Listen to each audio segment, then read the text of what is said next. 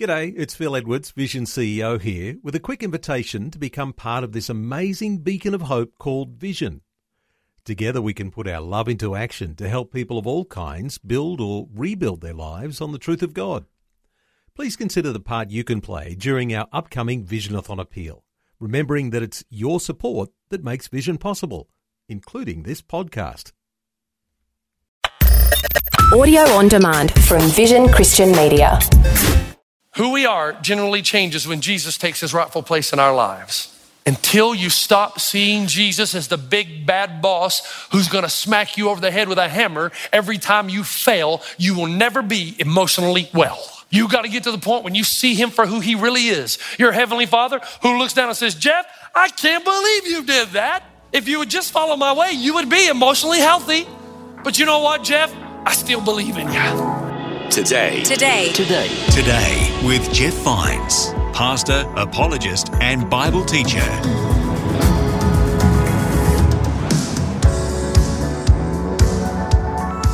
Hello and welcome to Today with Jeff Vines, online and on air around the world. Today we're continuing with Pastor Jeff's Awakening series. In this message, Pastor Jeff discusses how, as believers, we are called to live life to the full, risking and trusting in God. Today, we're reminded we have grace in abundance. So, why do we hold on to our worries and our selfish dreams? Here's Pastor Jeff with the remainder of this message.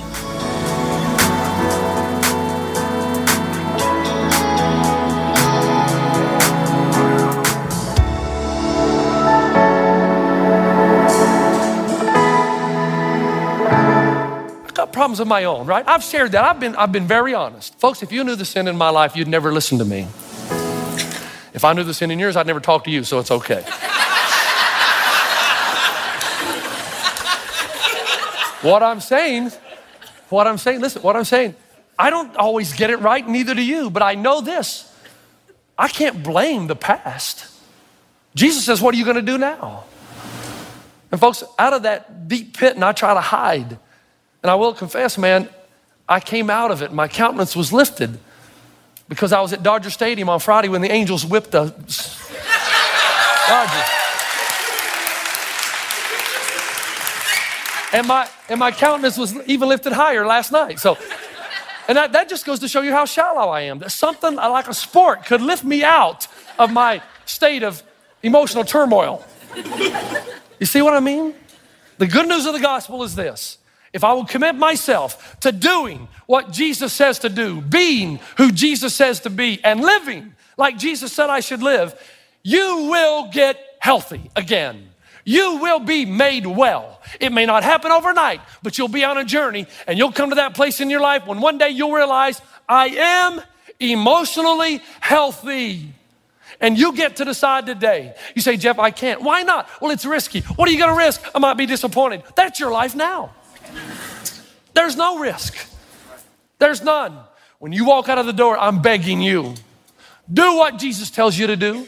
Be who he tells you to be. Live like he tells you to live, and you will find what you're looking for. Here's the second thing quickly who we are, according to sociologists, who we are and what we are is determined by the most important person in our lives. You know, they tell us that. Who we are and what we are will be determined by the most important person in our lives. Charles Cooley, who's uh, an American sociology king, he is the king of sociology, developed what is called the looking glass self. And here's how he describes it a person's self concept is determined by what he thinks the most important person in his life thinks about him.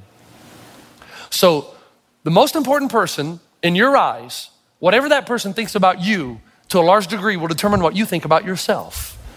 The power of words, moms and dads. Now, here's what I want to say to you 40,000 foot view. Jesus asked every single one of you this one question, and you better listen. This is, I mean, this is fundamental stuff. Who is the most important person in your life? Can't be your mommy, your daddy, your husband, or your wife. Those are important people, not even your children. Jesus says, it's got to be me. As a matter of fact, in the Gospels, he says, you're all in or stay out. In Luke chapter 14, verse 26, he says, If anyone comes to me and does not hate his mother or father and mother, his wife and children, his brothers and sisters, yes, even his, only, his own life, he cannot be my disciple. Now, the word in the Greek there is not the word hate, it's a word that means lesser love. It's a word that tries to say, in comparison, that you've given Jesus such preeminence in your life that in comparison, it appears that you hate all others but Jesus. What he's saying is that your highest love is for Jesus Christ. Now, I want you to hear me. Notice how we're right here in simplicity, and that's as deep as we're going to go. It is not enough for you to believe in Jesus. It is not enough for you to believe in Jesus. The devil believes in Jesus.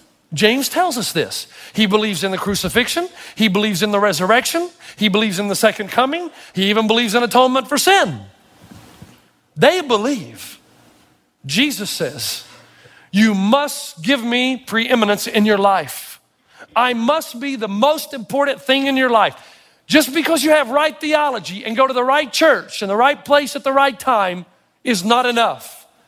Jesus must be given first place in your life before you can be emotionally, psychologically well. If you don't entrust every part of you to Christ, how can you expect Him to heal every part of you? And every part you leave out, that you assume on your own accord. So I ask you, by the way, remember the simple uh, triangle illustration by Plato where you would draw a triangle? And he would say, at the base of the triangle representing your life, you would write all the things that are important, all the things that you find significant. And as you get older, you go up the triangle, and the base gets smaller, smaller, smaller until you get to the apex. And at the apex, there's only room for one thing in your life. Whatever that one thing is, Plato says, that will determine the manner in which you live. So here's my question If I follow you for the next four weeks, and I watch you very carefully, your life, I watch where you spend your time, where you spend your money. If I could climb into your head and think, okay, what are your thought processes? What do you give the greatest energy of your thoughts to? Would I stand back then and say, wow, here's somebody that has given Jesus preeminence in their lives. And because of that, they are emotionally well. If you don't give him that place, it's unfair to expect him to make you well. Now, last week, a lady came and she was in tears most of the service. Something resonated with her.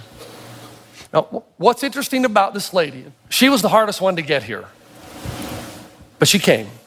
And I could tell something was going on. I saw her Monday morning. She was over having a break and reading her little blue jean Bible. Remember the Bibles with blue jean covers? And I walked over to talk to her. Something is different. And she told me, I can't remember having the peace I've wanted in my life since I was 10 years old. But I came there last week and I heard you talk about reflecting on my life, and it dawned on me. I'm not healthy, but I'm not healthy because I've been avoiding God. I'm back. And she asked me this morning, Do you know of a good daily devotional? And now all her life is just circling around one idea all of a sudden. She's enamored. Do you know why? She understands until you give everything to Jesus and He becomes preeminent, the peace you're looking for will not be found.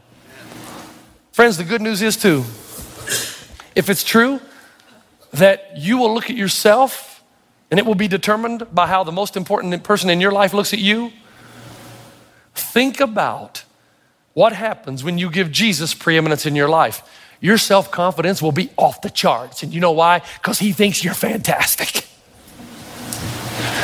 Most people never really grasp the love of God. I have tried my hardest in my years of ministry here, and I think I've failed. I hope that I finally found a quick illustration that will open all of your eyes to the manner in which Jesus sees you. Have you ever seen the play Raisin in the Sun by Lorraine Hansberry? It's about an African American family living in Harlem the father dies, he leaves the family $10,000. $10,000. Now, that's not a lot, but it's a lot in Harlem. And the mother is sad to lose her husband, but elated that she will finally get that little house she's always wanted over in Jersey. Why anybody want to live in Jersey, I got no idea.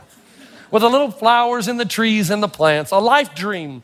So she gets ready to purchase the house, and the son, she has a son and a daughter. The son comes to mom and says, Mom, don't do it. Give me the money.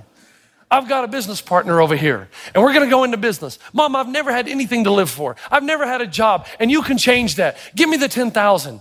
And my business partner and I will go and we will make more money for the family, more money for the community. The mom doesn't want to do it. Sister doesn't want the mom to do it. But how can she deny her son a chance to live, to have reason, and to have purpose?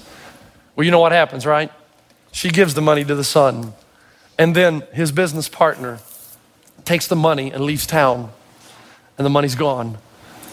The son comes back home. He's battered, he's beaten, he's destroyed. And when he gets home, his sister Beneatha lights into him with great disdain and contempt and says, How could you be so stupid? You've ruined the family, you've ruined our lives. Any hope we had of the life we wanted, you've thrown it away. And it's in the words of the mother to the sister in response to her words to the son that I believe gives one of the greatest impressions of Jesus' love for you. The mother says, I thought I taught you to love him. Love him, there's nothing left to love. There's always something to love. And if you ain't learned that, well, then you ain't learned nothing. Have you cried for that boy today? I don't mean for yourself and for your family because we lost the money. I mean for him and what he's been through and what it's done to him. She goes on to say, Child, when do you think it's time to love somebody the most? When they've done good and made things easy for everybody? Then you ain't through learning because that ain't the time at all. It's when he's at his lowest and can't believe in himself because the world done whipped him so. When you start measuring somebody, child, she says, measure him right.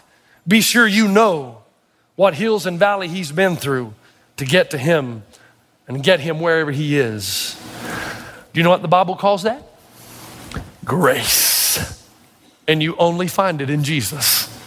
It calls it agape love. Until you stop seeing Jesus as the big bad boss who's gonna smack you over the head with a hammer every time you fail, you will never be emotionally well. You got to get to the point when you see him for who he really is. Your heavenly father who looks down and says, Jeff, I can't believe you did that. I really can't. If you would just follow my way, you would be emotionally healthy. You would get the things you're looking for. But you know what, Jeff? I still believe in you. It's the past. Now let's go together in the future. He says, There is therefore no what? Condemnation for those who are in Christ, for those who are in Christ, for those who have given Christ preeminence in their lives, there will never be condemnation for you again. Only disappointment and despair on Jesus' part to say, I love you, and if you just follow me, it'll work out. Trust me, Jeff. Trust me. And you'll be emotionally well. Now, folks, that's the first thing. The past doesn't determine who we are. Listen now, you might be a product of your past, but you don't have to be a prisoner to it. That's your decision. And we know that if we make Jesus preeminent in our lives, that we'll feel loved and everybody wants love and everybody wants significance. Finally, third, listen quickly, and this is progressive, it's sequential. Who we are generally changes when Jesus takes his rightful place in our lives. Don't you find it amazing that whatever Jesus requires of you, he requires it for your own good? You understand that? Same reason I tell my son Delaney, don't play in the middle of the street because I don't want I want him to live the abundant life. And you're not going to live the abundant life if you play in the middle of the street. You might not live life at all if you play in the middle of the street. And you know what? The message of the gospel is this 40,000 foot view. Listen now. You want to hold on. Remember that blue hole illustration last week? You swing out from the tree and the blue hole swimming hole up in Hampton, Tennessee, where we all went, and you swing out on that rope, and it seemed like a good idea when you left the shore until you get over the water and you realize how far a drop it really is. And then you think, whoa, no, I can't let go, I can't let go. And you just tighten up and you're just tight, can't let go. Let. And then it dawns on you, I gotta let go. If I don't let go, I'm gonna be here forever. I gotta swim back to the shore. And then you let go. And as soon as you let go, it's like, whoa, man, it's like, wow, this is, whoa. And the, you hit the water, whoa, man, and you felt alive. That's the gospel. You, it is. You hold on to your life, you lose it. You lose your life, you gain it. And there's so many of you men, I see you. I see you because I see me. We're so insecure. I've never met a man yet who said, Jeff, you know, My goal in life is simply to occupy space. if, I, if I can just occupy space, I'll be happy. we want to be significant, man. We want to know that we're doing, but, but we're gaining significance or trying to in the wrong place by gaining more and more stuff, and our soul knows that ain't to cut it. Jesus says you, you find your life by letting it go. And you, when you begin to let go of yours to serve others, it's amazing what happens. You know, the Buddhists have a saying when a Buddhist monk has one of his parishioners come to him and say, I'm in pain, help me. Now, that's ironic because in Buddhism, pain is an illusion, it's not real. But if you're convinced you're in pain, the Buddhist monk will tell you this I want you to go from house to house in your community, knock on the front door, and say, How may I help you with your pain? And the idea is you'll get so enamored and overwhelmed with helping other people with their pain, you'll forget all about your own. But there's truth in that. You give yourself away, there's internal joy and healing that took place you never thought would happen. Everybody knows the joy of giving once you've given. I went to Zimbabwe with Mark Oakley last year and we walked around those villages, man, and digging those wells, and those little children would have water and repairing their dilapidated schools, giving them food, and those children playing. I thought, man, I'm alive. It's amazing. When I went, I was stressed and I was looking forward for a vacation. When I got there, I forgot all about any problem I had, and I thought, how could I ever complain about anything? How could I ever be upset about? How could I have any emotional turmoil? My mom in 1985 came to visit me when I was living and doing mission work in Zimbabwe. She left because she wanted to get away from my dad. Their marriage was struggling. But you know what happened? In Zimbabwe, my mother found my dad because she got there and she held the little babies that were dying of AIDS. She saw people in abject poverty, struggling, and she thought to herself, my goodness, okay, I don't have the perfect marriage, but my husband loves me, not cheated on me. And yeah, I wish he would open up a little more, but my goodness, how could I ever be discontent? And some of you have children in Zimbabwe right now on that team. Hear me when I say this your son and your daughter are being healed and cleansed over these two weeks. And anything that's been emotional turmoil is being depleted by the power and spirit of God as they give their lives away. And what I'm saying to you, and I said to them before they went, if you want to be cured emotionally and health and vitality, give yourself away and get your attention focused off your sense of entitlement. Now, let me tell you what's going to happen if you do this. Let me tell you what's going to happen. You put the past behind you. Jesus did, doesn't want to hear it, don't bring it up anymore. Two, give him preeminence in your life. Three, give yourself away. And four, do you know what will happen?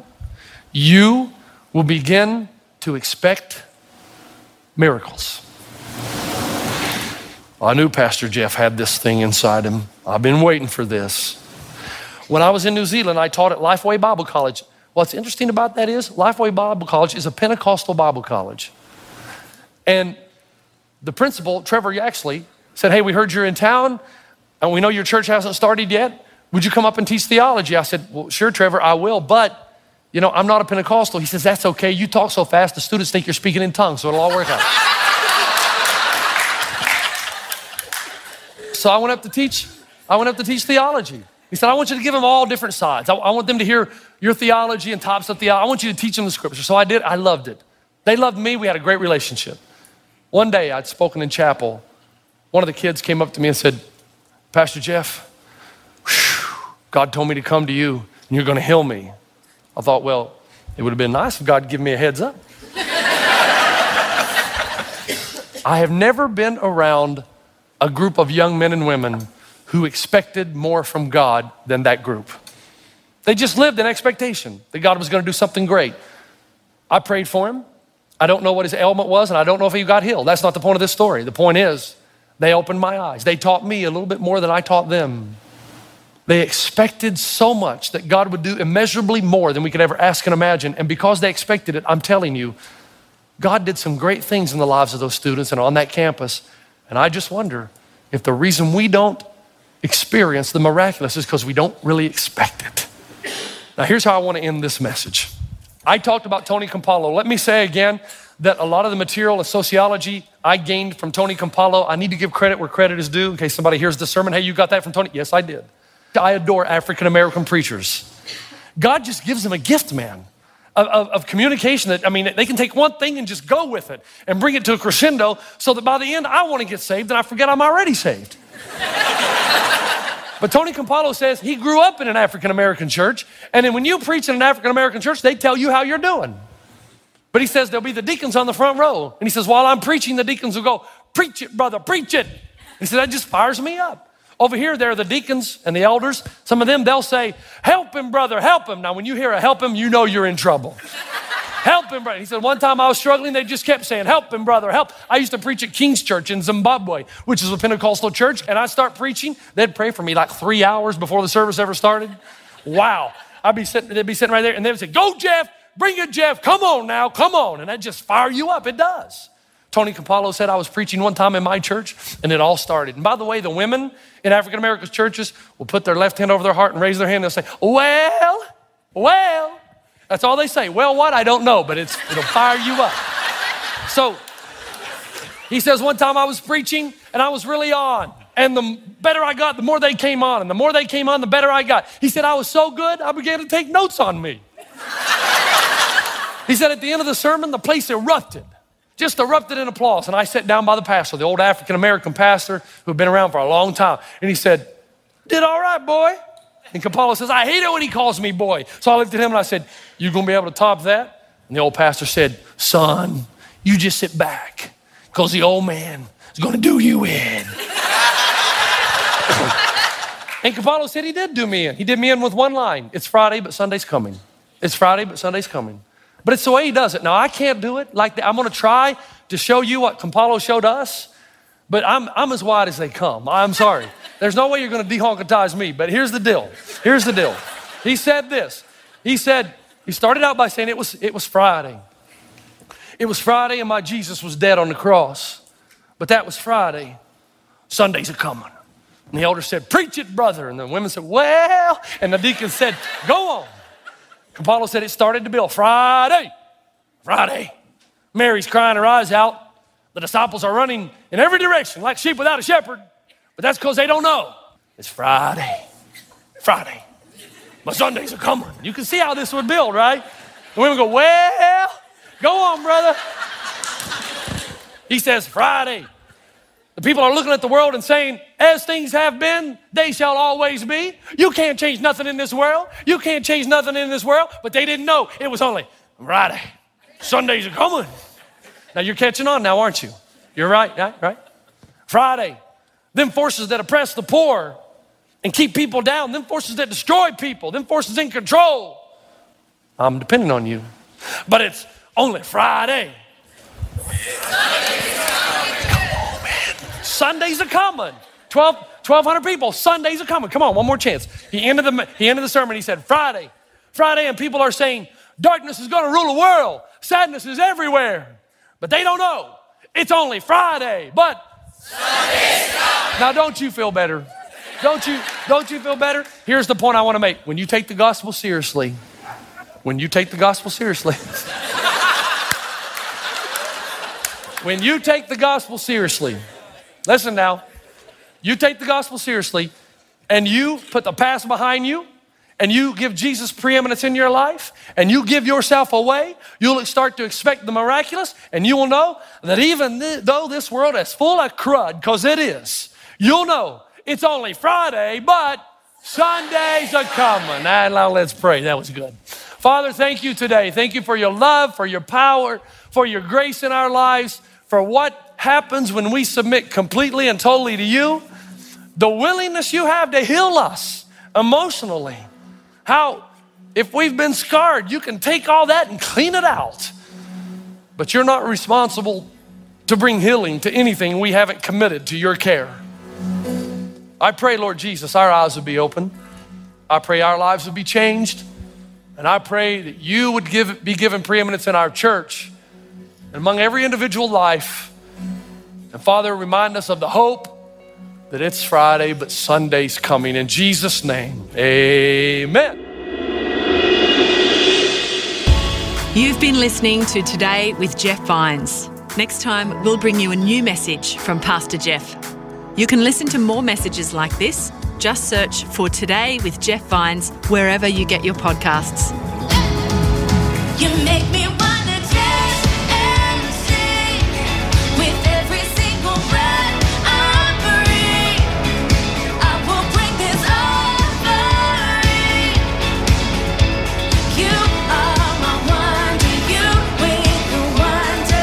Today. Today. Today. Today with Jeff Vines. Thanks for taking time to listen to this audio on demand from Vision Christian Media. To find out more about us, go to vision.org.au.